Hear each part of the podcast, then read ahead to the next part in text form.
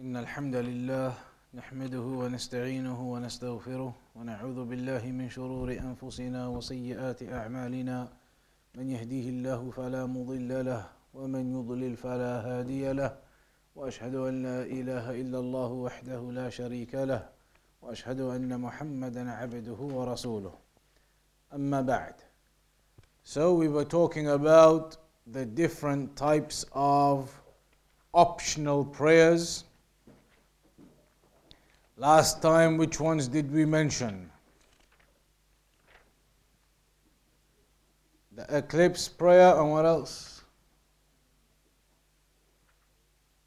The rain prayer, and what else? We started the janaza prayer.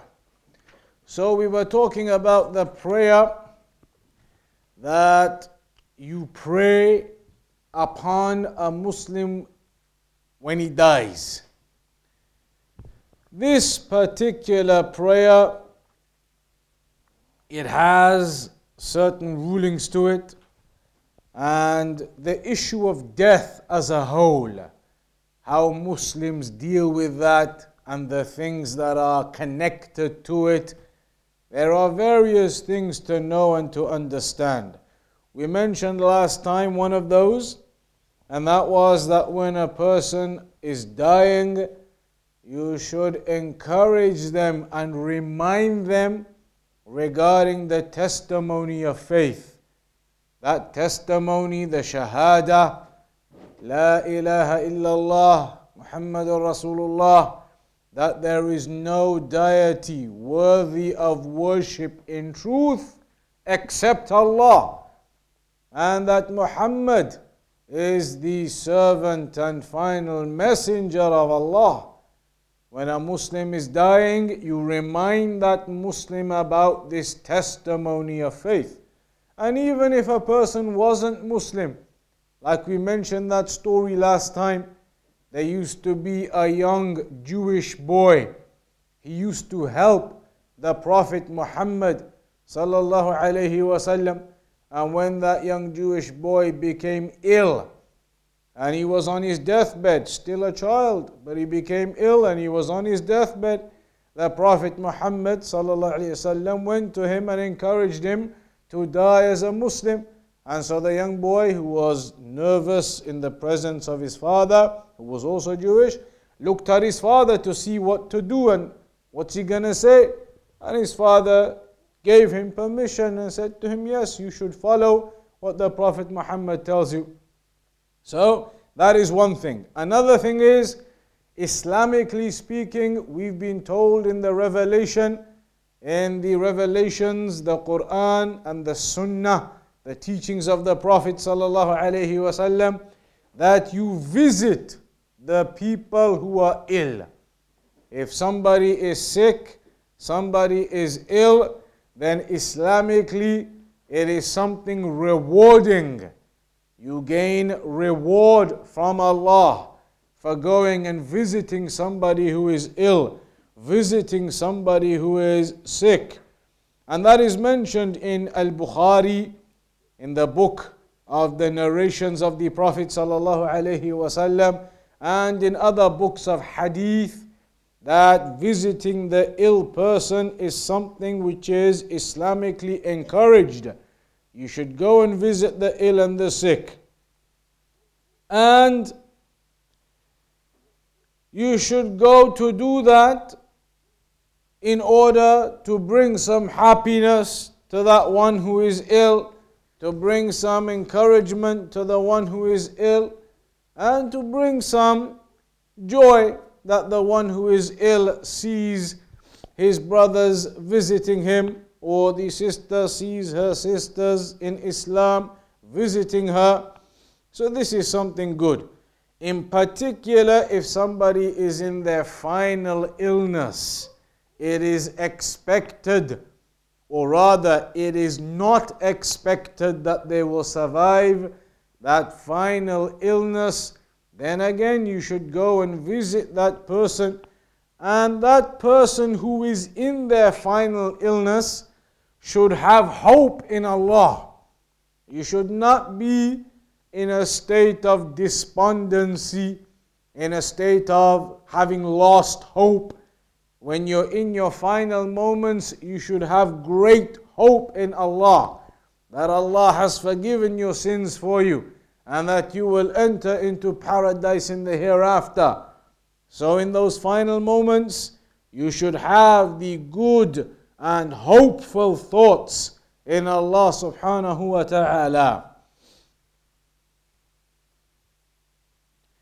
Then, once a person has died, a person has died, a Muslim has died, there are certain mannerisms that are mentioned Islamically for you to do and to behave in. One of those things mentioned is that if a person dies and their eyes are open, sometimes a person may die and their eyes remain open. So, Islamically, the Prophet Muhammad said, What you should do is close their eyes. That is more respectful for the person. As for with their eyes open and they have died, then the appearance is not good. So, you close the eyes of the deceased. That is mentioned Islamically in the narration that you should close the eyes of the deceased. There is a hadith when Abu Salama radiallahu anhu died and his eyes were open, the Prophet Muhammad sallallahu alayhi wasallam closed his eyes. And there is a hadith, a narration from the Prophet sallallahu alayhi wasallam that tells us when you die, the angel of death descends upon you. The angel of death comes upon you and takes your soul. When your soul exits from your body, then the final thing you see, the eyesight follows the soul exiting. And so perhaps the eyelids remain open, and so it is mentioned to close the eyelids of that person. Similarly, Islamically, one of the things we've been taught in our religion is that when a person dies, you do not delay their burial out of need. Whatever is in need, there is necessity, fair enough. Outside of necessity, you do not delay the burial. In some cultures, they delay the burial. Certain cultures of the world, the burial is purposely delayed. Maybe they'll keep the body uh, uh, in, a, in, in, a, frozen state or in some other state for maybe a, a week or two weeks or a month or more. For no purpose, no medical reason, no other legal reason. They've been given permission to bury the body now, but they keep it in state for maybe a month maybe six weeks. They keep it like that. And that is something Islamically we've been taught not to do. When somebody dies, Islamically we've been taught as soon as possible, bury that individual. Not to keep that body in a frozen state or in a mortuary or in some other place unnecessarily. Necessarily, if you have to for some reason, some legal examination needs to be done, some other post mortem needs to be done, okay. But outside of necessity, as soon as you've been given the green light to bury that person, then you should not delay. You should go and bury that person. And that is Islamically what we've been told. Why is that? Because the Prophet Muhammad sallallahu alaihi wasallam informed us that there are certain things that happen when a person dies. There is what is known as the barzakh. So we believe that here we are in this existence now. Allah has created us and placed us on this earth as a test. We are here upon a test. Allah is the one who created us. الذي خلق الموت والحياة ليبلوكم أيكم أحسن عملا Allah is the one who created death and life in order to test us which of us is the best in our actions and deeds. So here we are upon this earth as a test from our Creator. Then, after this existence, is not paradise or hell straight away. When you die, it's not a case of paradise or hell straight away. When you die, you are in that state known as barzakh. And that is an intermediary state between this life and the afterlife, the hereafter, the resurrection. There is the day of judgment, the day of resurrection, when all of the bodies and all of the deceased and all of the people will be raised up and brought back to life. Before that day happens, everybody who dies now remains in the state known as barzakh up until that day occurs. So, in this state, in their graves, and even if they weren't buried, they've died. All of those who have died are in the state of barzakh, waiting for the day of judgment to occur, for the day of resurrection to occur. Whilst they are in this state known as barzakh, this intermediary state, they are either going to be in blessings or they are going to be in torment. Allah told us in the Quran about Pharaoh, the story of Moses and Pharaoh. It's in the Quran in lots of different places, not even in one place, in multiple places. And Allah told us in that story about Moses and Pharaoh, Musa alayhi salam and Fir'aun, that Pharaoh, of course, he was a tyrant and he used to kill Bani Israel, the Israelites. He used to kill them.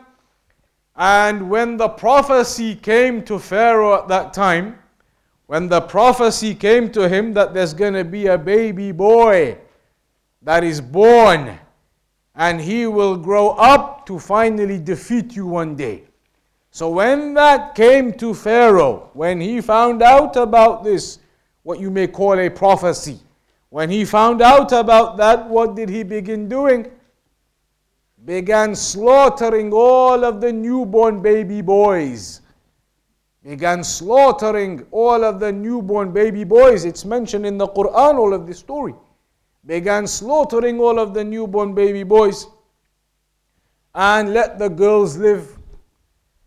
So when Moses was born, Musa alayhi salam, his mother was obviously afraid for him that if the people of Pharaoh find out, they're going to kill him. Pharaoh used to have guards walking around the town, observing and keeping note of who all the pregnant women are. And as soon as they gave birth, they would go to their homes and check is it a boy or a girl they've given birth to? If it was a boy, they'd kill them. So they had a monitoring system over all of the pregnant women. They were checking are they giving birth to a boy or a girl? If it was a boy, slaughter him, kill him. So the mother of Moses, Musa alayhi salam, was worried. So she used to hide him in a like a basket, uh, type of basket, and she used to tie him up on the river Nile on the side. So when the men of Pharaoh used to come around, they wouldn't observe or notice any child or any baby in her household. One day, though, as you know the story, that basket became loose and floated away down the Nile. It was picked up by the servants of Pharaoh. Coincidentally, it was the servants, some of the workers from the palace of Pharaoh, who found that crib with Moses, Musa alayhi salam in it. So they took it back to the wife of Pharaoh. And they showed her, told her what happened, and they found this boy she instantly fell in love with this baby who was Moses, Musa alayhi salam. Pharaoh, when he came and found out what happened, that they found this baby boy, his instant reaction was, kill it, a boy. He said, You've heard about this, like prophecy as you call it, that in the future there's going to be a boy who's going to grow up to destroy me. That's a baby boy, kill it. But his wife, convinced him and said, Just this one boy, leave him. She liked him, liked the baby instantly. There was a connection. So she said, Leave him. And so Pharaoh became convinced with her, allowed her to leave this one, thinking to himself, one surely can't be him. So they left that one, and it was him, it was Moses. He grew up initially in the household of Pharaoh, that means. And then in the end, when he grew up and he uh, called Pharaoh to Tawheed, to worship Allah alone, to drop any other worship and worship only His Creator, Pharaoh began saying to them, Ana Rabbukumul A'la. He said, What are you talking about? I am your Lord. Pharaoh telling his people, I'm your Lord. What's Moses talking about? Worship Allah. I am your Lord the Most High. That's what he began telling them. And you know the story in the end. Allah told Moses, Musa alayhi salam, and the Muslims who were with him to flee and to get out from there. And as they fled, they came across the Red Sea. Pharaoh had discovered that they are trying to escape, so he was in chase. When they came to the Red Sea, they had no means of being able to cross. Behind them, they had no means to escape because Pharaoh was already approaching. Behind them, Pharaoh and his army were already there. They could see them coming. So they couldn't go that way anywhere. This way they couldn't go anywhere because of all of the sea in front of them. So they were stuck. The Israelites, they said to Moses, That's it. We've been caught. That's it. We've been caught. Behind us, the army of Pharaoh. In front of us, the Red Sea. Where are we going to go? Moses, Musa alayhi salam, Musa alayhi salam said to them, Fear not, put your trust in Allah. And indeed, Allah gave them a way out. Musa, Moses, was inspired to strike his staff into the water, and the pathways opened up and they crossed. When Pharaoh came, the pathways were still there. He went in after them. But as he went in, they had crossed, the, the uh, water collapsed back down and he was drowned. As he was drowning, in his final moments when death had come to him, his soul was going. He said, Now I believe. I do now believe in Allah, the Lord of Musa. But then it is said to him, Allah says to him, Now you believe? Now, after all of what you have done?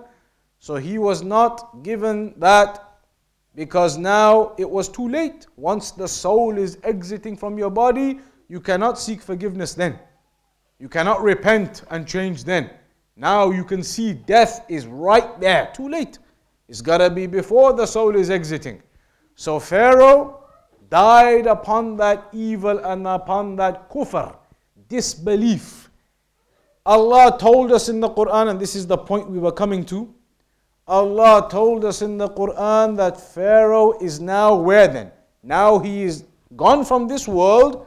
The day of judgment hasn't begun yet, so he's in that intermediary state known as the barzakh.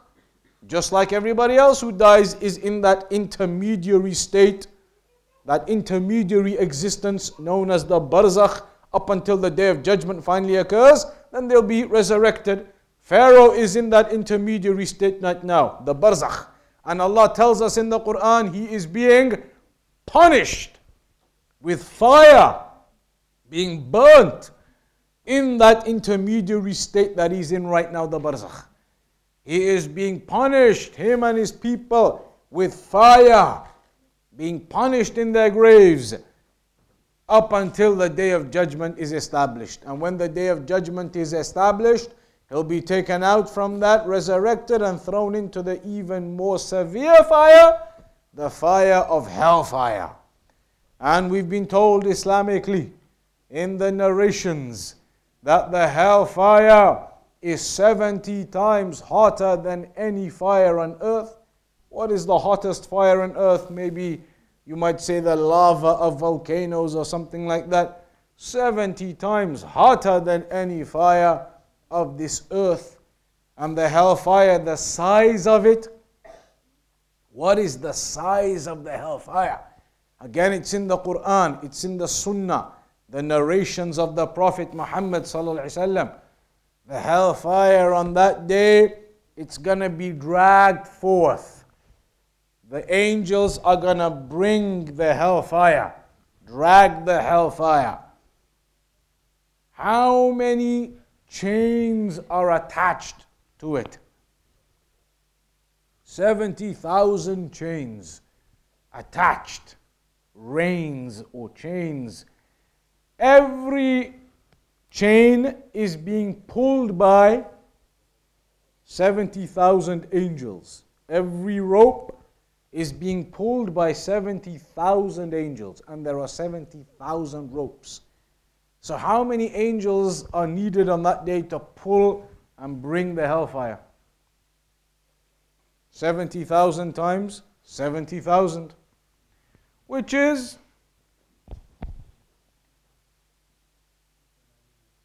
Four point nine million.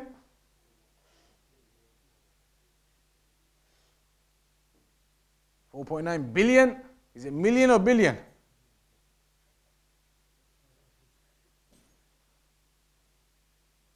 Get your phones out. What is it?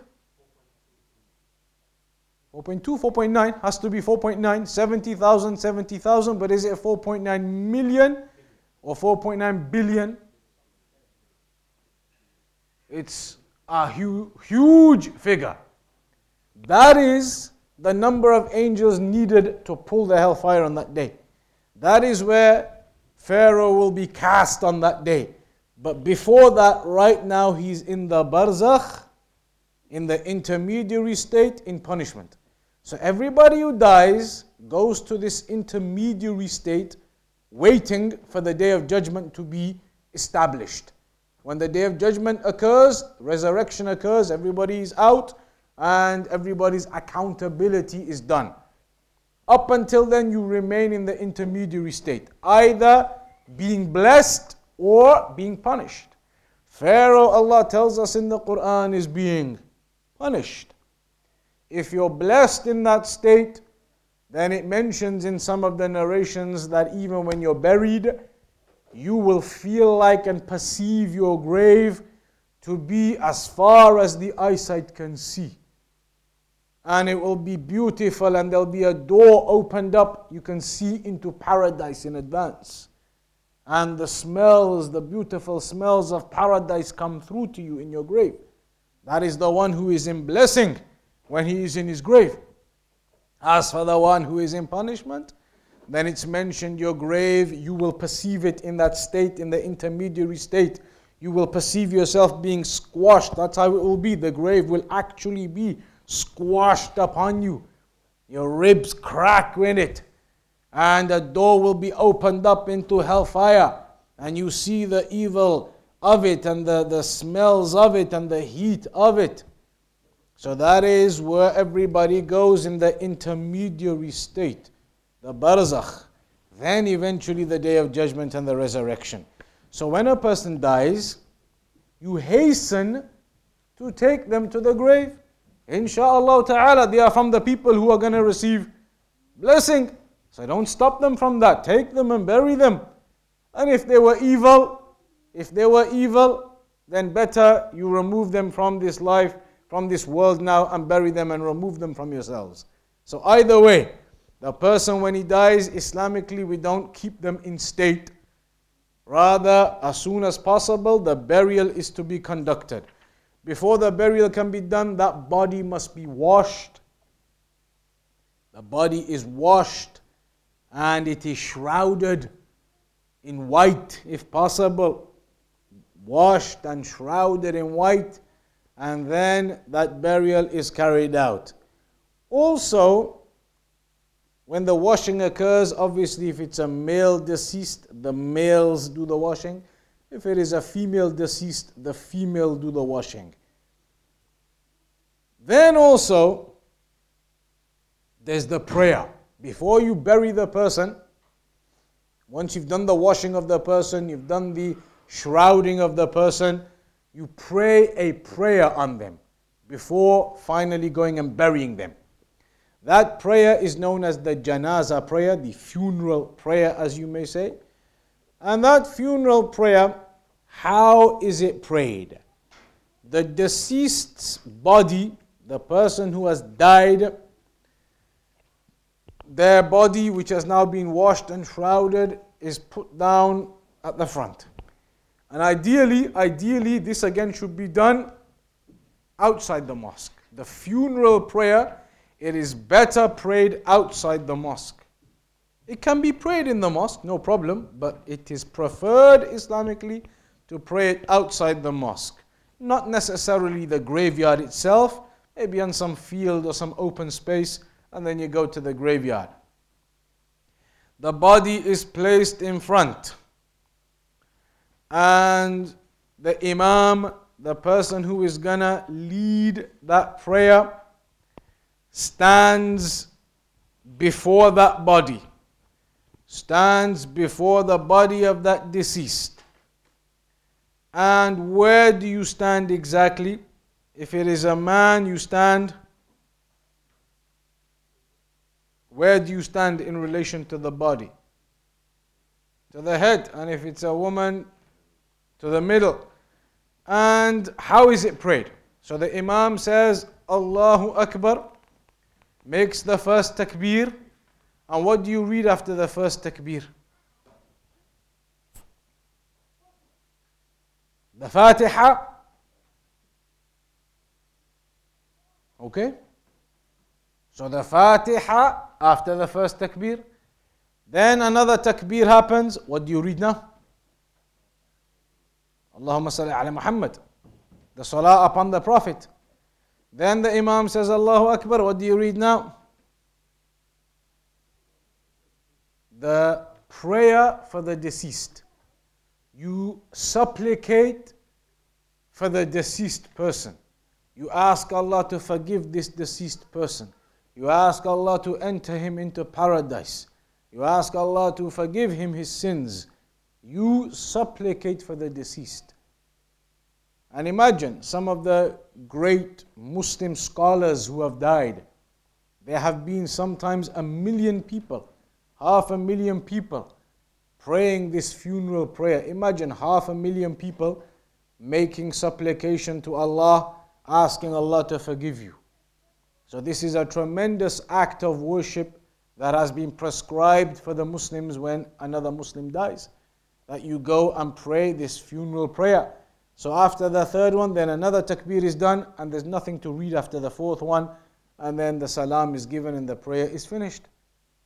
So four takbirat, the opening one, and then you read the Fatiha, then the next one, second one, then you read the prayers upon the Prophet, then the third one, you make the dua for the deceased, then the fourth one, nothing is read, and then you give the salam. One salam to the right, and it's concluded. So that is known as the funeral prayer that is prayed upon the deceased. There are narrations that the more people who pray behind a deceased individual, the better. There are narrations about the 40 people of Tawheed praying behind a person and making dua for that person, supplicating for that person, the deceased one, and that Allah will give that deceased individual intercession of them uh, in regards to that dua and supplication that they make for him. When the actual burial occurs, you should bury the person with the facing, they're facing towards the Qibla. That the grave should be dug out facing to the Qibla. And Islamically speaking, there is no such thing as needing a coffin. Because Islamically, there's a particular way to dig a grave. It's not just a hole in the ground, it's a hole within a hole. So you're supposed to dig out the hole, then either when you get to the bottom of the hole, dig into the side. So you've gone down and then into the side. The body then goes into that side part, fill it up with stones and rocks, and then fill up the, the hole. So now, if somebody dug straight down, they wouldn't go into the body. The body would be slightly at the side of the bottom of the hole. Or You dig the hole, and you get to the bottom, you dig another small hole within the bigger hole. And the body goes into that space dug out at the bottom. Then you have the overall bigger hole, the space at the bottom, you fill it up with the rocks, etc. And then the sand or the, the soil on top of the overall hole, uh, the hole. That being, because if, imagine now, a predatory animal came or something else came and tried to dig in, you wouldn't get to the body. The body is within a hole within the hole. The hole within the hole. So that is the way Islamically that digging of the grave occurs. That is an overview. There are details. Here there's many details. In fact, we'll go through them. We'll go through the details inshallah. The Shaykh breaks it down uh, into various sections with all of the details put down. But today, just to get an overview, next time we'll go into the detailed sections. In the overview as well, once a person has been buried, all the soil has been put on, then this is another opportunity that you make supplication for the deceased. Not congregationally together, individually, every Muslim makes dua for that deceased person, supplicates for the deceased. So look how much Islamically we've been told to supplicate for your Muslim brothers and sisters that Allah forgives them and Allah has mercy upon them even after death. So that supplication is done and then you exit and leave after that. What about consolations to go and give your commiserations to the deceased? Is this permissible or not? Absolutely to go and give commiserations to the family of the deceased uh, and to console them, that is something which is good.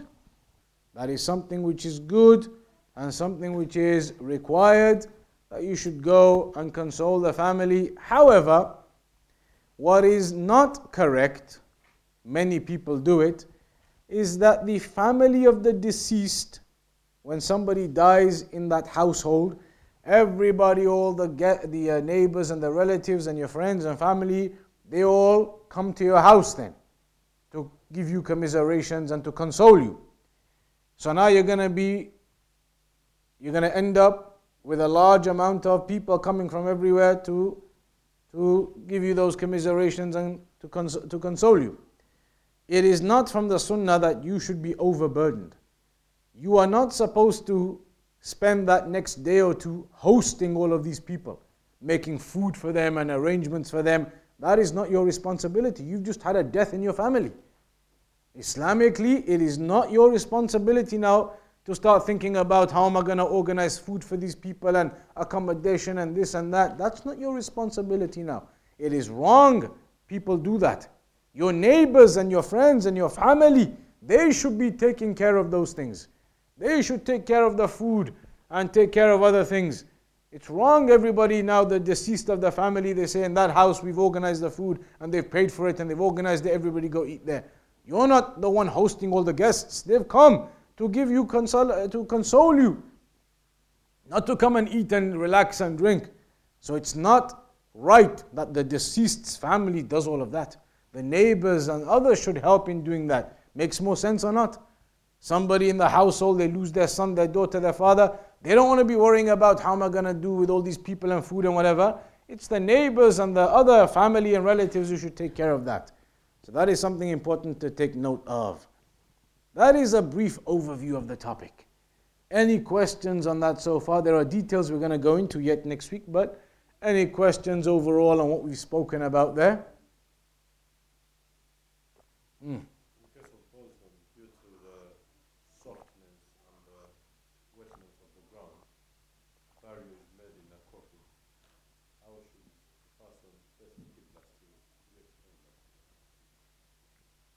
I don't think it's uh, uh, required by law. You can get the legal paperwork to bury somebody without a coffin in this country. I'm pretty sure that's possible legally. You have to get the paperwork and you can bury uh, somebody deceased without a coffin. That's legally possible if you get the paperwork and things. Even with soft ground and stuff, you can dig down because now normally what they use then once you've dug down and if you've made the hole within the hole, then on top of that they put down the big slabs, the big concrete type of slabs on top of that hole within the hole. Then on top of that they fill all the soil on. So that person is underneath those concrete slabs. Then it is all of the rest of the soil on top. So that's okay, inshallah. That should work.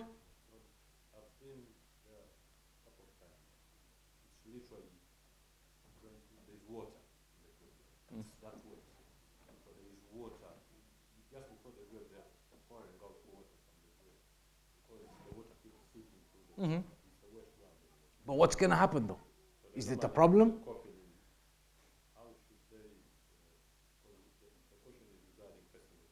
So they dig the hole facing the Qibla, they place the coffin if it's going to be a coffin, and there's no need for it. Just face it towards the Qibla, and you, you put the slabs on top as they do, and then the soil, and that's it. You, how is, it's not going to be real movement to any degree underneath. If they don't allow it and you can't, then if you can find somewhere where it's possible, that's better. If not, then what can you do? That is how it is. Stillborn babies, yes, because a janazah prayer is basically performed upon four months onwards. If a woman has a miscarriage after four months, then janaza is due. Because at four months is when the soul is blown into a baby. When a baby is being formed in the womb of the mother, it is after four months when the soul is blown in. That's what we've been told in the revelation from Allah. So if the baby, if there's a miscarriage after four months, then you should do the, the, the due rites as normal.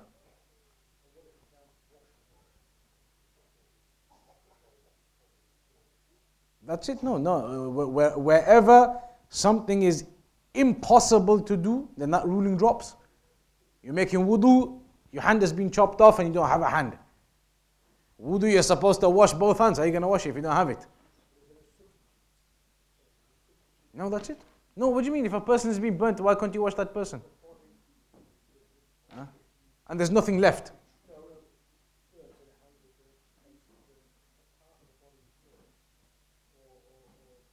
No, I mean those you could still wash. If you physically, if it's physically impossible to wash, no problem. Where it is possible to wash, you wash. If it is still possible to wash in that state, you wash. If it is physically impossible, the way something has happened to this person, if you put water, it's gonna uh, start peeling away at the body or something, then okay. Then you uh, do what you can to the best of your ability. Nothing else, no. There's no, no you just do what you can. Hmm. All right, we'll have to conclude there. Prayer is coming in. Inshallah ta'ala, we'll carry on next week at 6.30 p.m.